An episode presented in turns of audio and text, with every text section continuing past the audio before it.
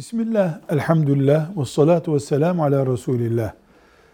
Çocuklarımızı yetiştirirken bir tuvalet adabı öğretiyoruz. Bu adabın fıkıh ve din terbiyesiyle bağlantılı bölümünü nasıl özetleyebiliriz demiş kardeşimiz.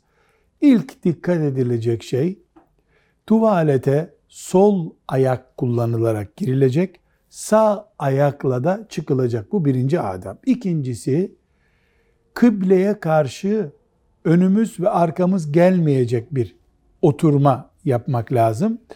Üçüncüsü de necasetten arınacağımız bir yer olarak tuvaleti göreceğiz. Sıçramalar dahil tuvaleti kullananın üzerine necaset hiçbir şekilde değmeyecek. Çünkü tuvalet necaseti giderme yeridir. Eğer necaset üzerimize sıçrıyorsa, bizde kalıyorsa tuvalet fonksiyonunu icra etmiyor demektir. Bir başka husus tuvalette konuşmak mekruhtur. Ağır bir zaruret olur. Düştüm, kalktım gibi.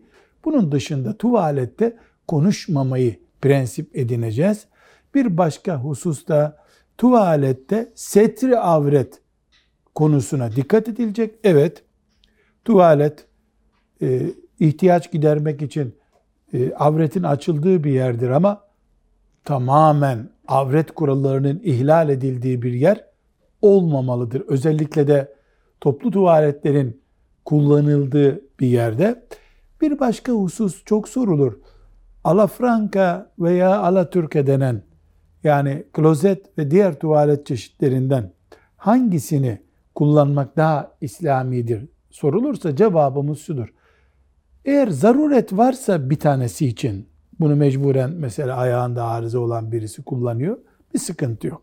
Her halükarda bu iki tuvaletten hangisi daha temiz ve hangisi sağlık açısından daha uygun şartları oluşturuyorsa onu kullanırız en temel tuvaret kuralları olarak bunları zikredebiliriz.